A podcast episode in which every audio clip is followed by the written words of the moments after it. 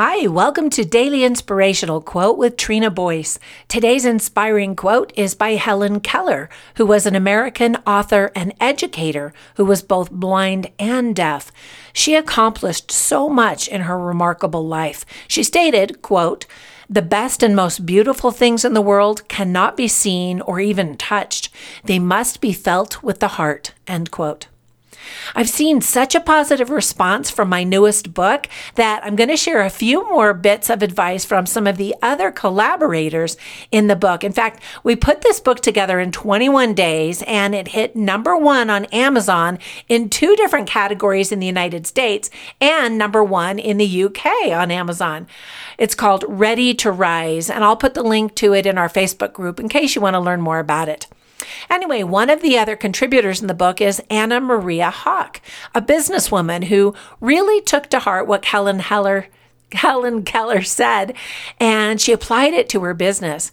She combined her love of all things vintage with her passion for baking by turning it into a business where she hosts events for up to 350 guests at a time. You can check out her business at veryvintageteaparty.net. Here's a little bit of what she wrote in the book. These are her words. So, this recent situation has made us all stop. Each and every one of us is affected. So, how can we mentally manage this? See it as an opportunity for reflection. Ask yourself Do I want to go back to normal? What's my normal and is it working for me? So I start with my usual self care. I get up early, look at the morning, and I go for a walk with the sausage dog in tow. Being out in nature always energizes me and gives me clarity. I work through my thoughts and start to figure things out. I come home, I bake, I experiment with something new, and think about overhauling my whole afternoon tea menu. It feels therapeutic and creative. For me, food has always meant love, so I think about how I can translate this in my future business plans. What is the essence of my business?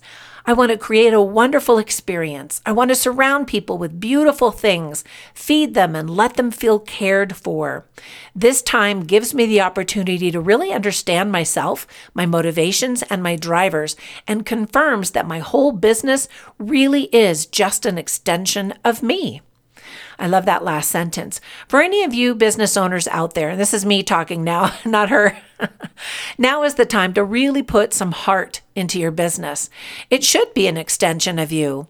Your customers and clients can feel the difference between an authentic company and one that is just in it for the money. So today, commit to creating service to others that they can feel. Once again, Helen Keller stated, The best and most beautiful things in the world cannot be seen or even touched. They must be felt with the heart. Now get out there and make it a great day. Oh, but do it safely.